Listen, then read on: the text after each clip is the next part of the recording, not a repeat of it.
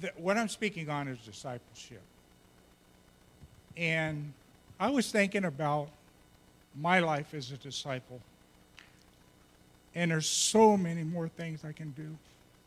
There's so many things that I can pray about, uh, work in the church, all the things that, you know, and, and, and seeing people, seeing people like this, like this video, instead of walking by them. You know, we, we hear about what's happening in San Francisco and LA. And we, people just walk on by these people. It's becoming part of their lives. Well, it's not what God uh, uh, wants. He wants these people saved and, and cleaned up. Get rid of all that stuff that's on them. That, that sheep weighed 50, had 54 pounds of garbage on him in six years. How many people that get saved at 50, what do they have on them? Isn't that, I mean, it just breaks my heart that there's so many people out there that have never heard the gospel of Jesus Christ. It just breaks my heart. So, anyway, moving on. So, the message is, is to be discipleship is to be Christ like. The scripture says, um, Jesus Christ, oh, I've got tears in my eyes now. Got to clean my eyes. Sorry.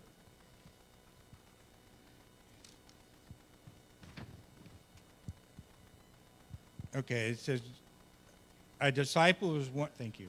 A disciple is one who has been baptized and is willing to take upon himself the name of the Savior and follow him. That's a pretty, that's fairly easy one to do. You know, we all that are born again, we say, okay, we, we do that. And then the second one is a disciple has been shown to be a follower following the teachings, life, aim, and an, another until he becomes like the master. Are we like the master yet? I haven't arrived. Everyone in this room that are born again, I don't I can't believe that we're all arrived to be like the master.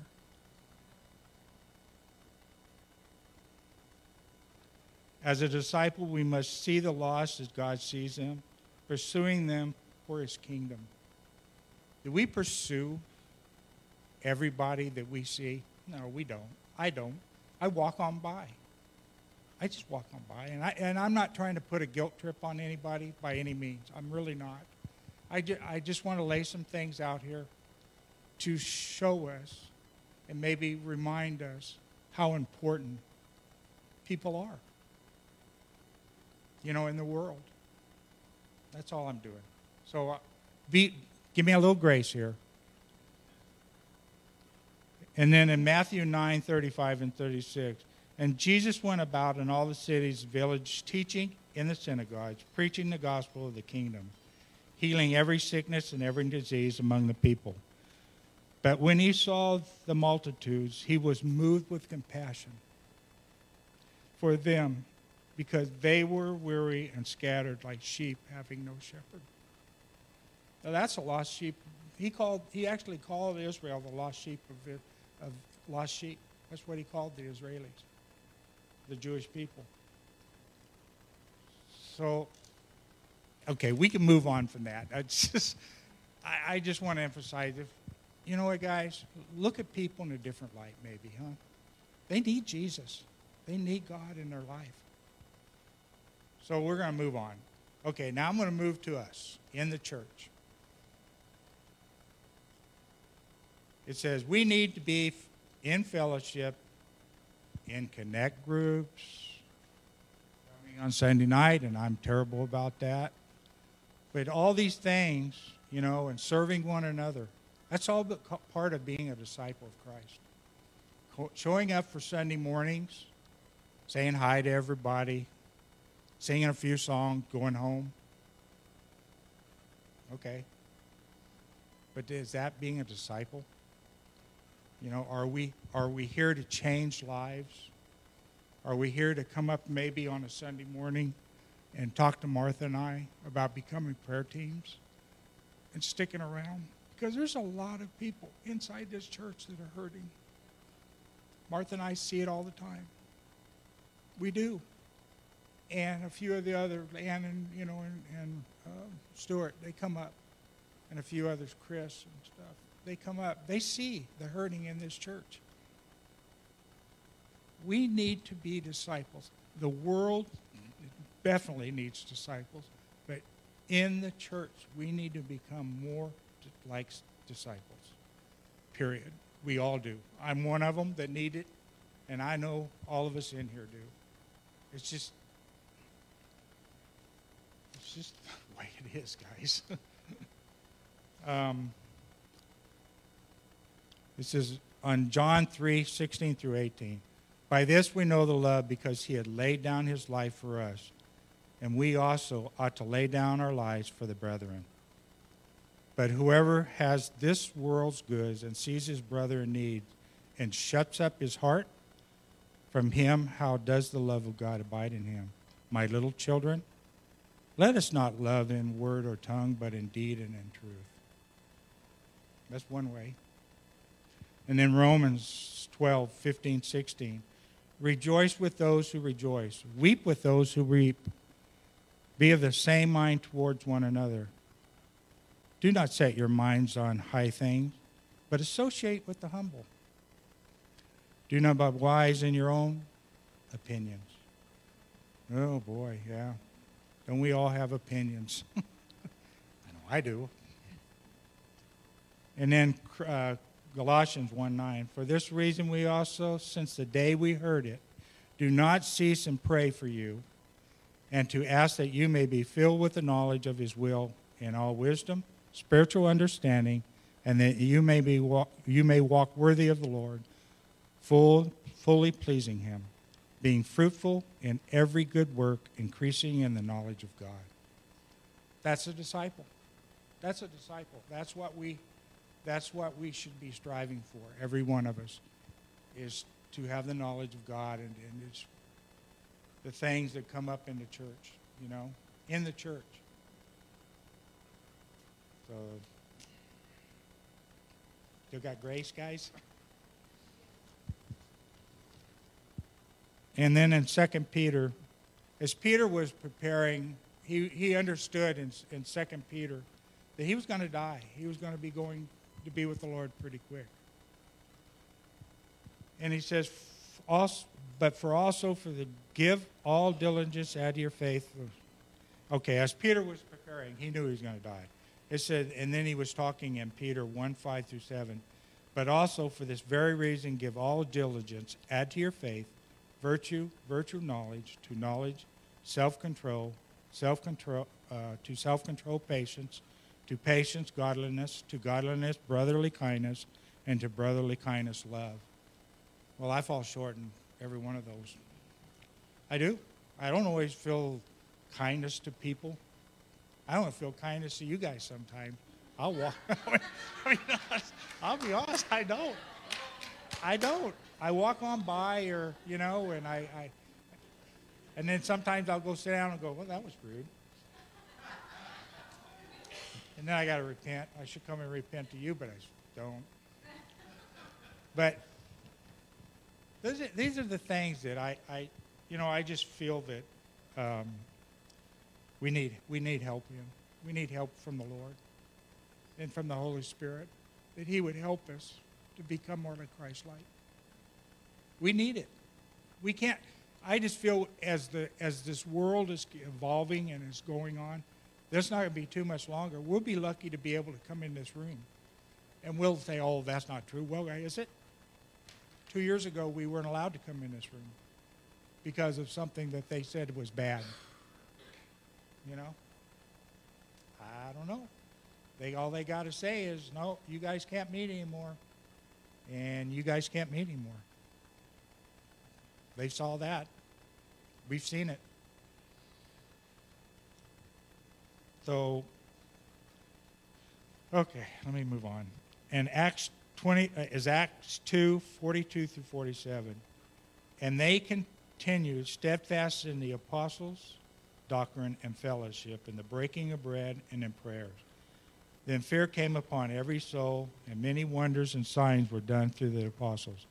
Now all who believed were together and had all things in common. Sold their possessions and goods, divided them among all as everyone as needed. I'm not saying sell your goods, sell all your properties and stuff. I'm not saying that. By any means, I'm not saying that. I'm just saying, would you have a heart to do that if you need be? I don't know if I would. I'd hope I would. If there a need arises, I, I would hope I would, but I don't know at this point. But, you know, we may need someday to do that. I don't know. And so continuously daily with one accord in the temple, breaking bread from house to house, and ate their food with gladness and simplicity of heart, praising God, having favor with all the people. And the Lord added to the church daily those who were being saved. Boy, that's I want to see that. I Anthony shared a vision with me one time. And I want to see it. We were having two and three services here a day on Sunday. And going out the back and another group coming in. And I want to see that. I really do. You know, I want to see this place packed. I want to see it. I want to see it when we become disciples and willing to go out in the highways and the byways and bring them in, we'll see two and three services in this place. I really believe that. I don't know what it's going to look like. You know, I, Dominic's bringing them in by the hundred, or going to be bringing them in, but, you know, um, which I think is awesome. I really do. Okay, let's go on, moving forward a little bit. How am I doing on time? I don't want to, I don't want guys, I, I'm not, you know, we're okay? Yeah. Okay. All right, then I got moving forward. Okay, here's where it gets kind of tough because we got people watching from on video or on YouTube or whatever. They've been some of these people in our church have been out of church for 2 years. You know what? I'm going to say it straight up. It's time to come back to church. You cannot be a Christian and be alone. You can't sit at home and not be involved in Christianity. You can't. I, am just going to say it straight up. It's not right. That nonsense with COVID was designed to separate the church, and that COVID crap is gone. Sorry. It's over. I'm done with it. It's over. Time to come back. Time to come back to the, to the church.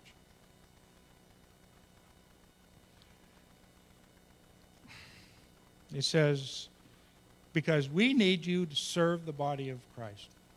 In this church, be a part of us. We need you. We need ushers, greeters, security, prayer teams. We need all these things.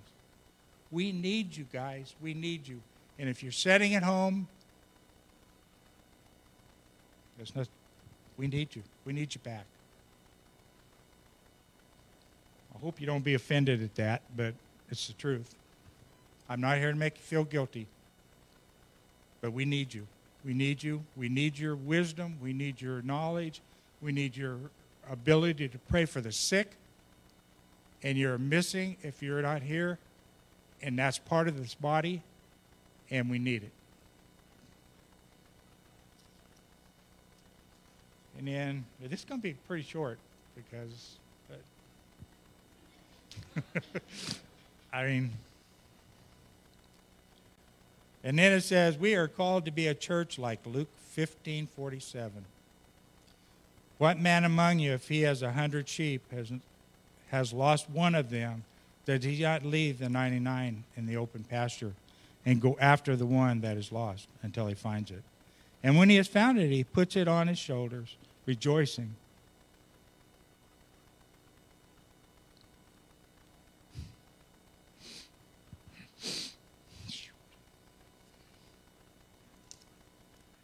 And when he comes home, he calls together his friends, his neighbors, and saying to them, rejoice with me because I have found my sheep that was lost.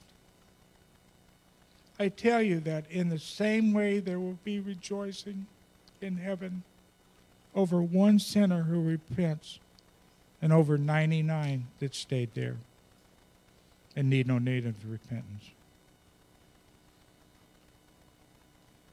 Um, I wasn't going to do this, but I got a little bit of time. I'm going to do it. As a disciple, one of the things the gift is gift of knowledge and discernment. A couple of the gifts, and obviously compassion, but um, I don't know that there's anybody in here, so I, I'm just, I'm going to say this. If you feel in your heart that you're about out of Christianity, it isn't working for you, or it's it's too hard. I, I just I can't do it anymore. I just can't. You know, there was a time in my life I had so much anger that it took me completely out of the church. I was out a year, babe. Probably a year. It, I would, it was a mess. I was a mess. I felt like that sheep. And, I, and, I, and it's like I wanted to get out of that nonsense, but I felt like I was in this loop, and I could. And one day I just I just sat down with the Lord, and I said, God, I can't do this anymore. I can't. And thank God he was gracious enough to me. He was gracious. Now, I'm not saying I don't deal with anger. People drive crazy, drive me crazy. But you know what? From where I was, you can ask my wife anytime, I'm a thousand percent better. And it was, uh, most of it was pretty quick. Once I decided, I'm done. I'm done with being this way. It's killing my relationship with my wife. It's killing. I was a rude at work completely. I was like a mess. And so if one of the things that if you know somebody that's feeling that way, man, don't let them get out of here. Don't let them.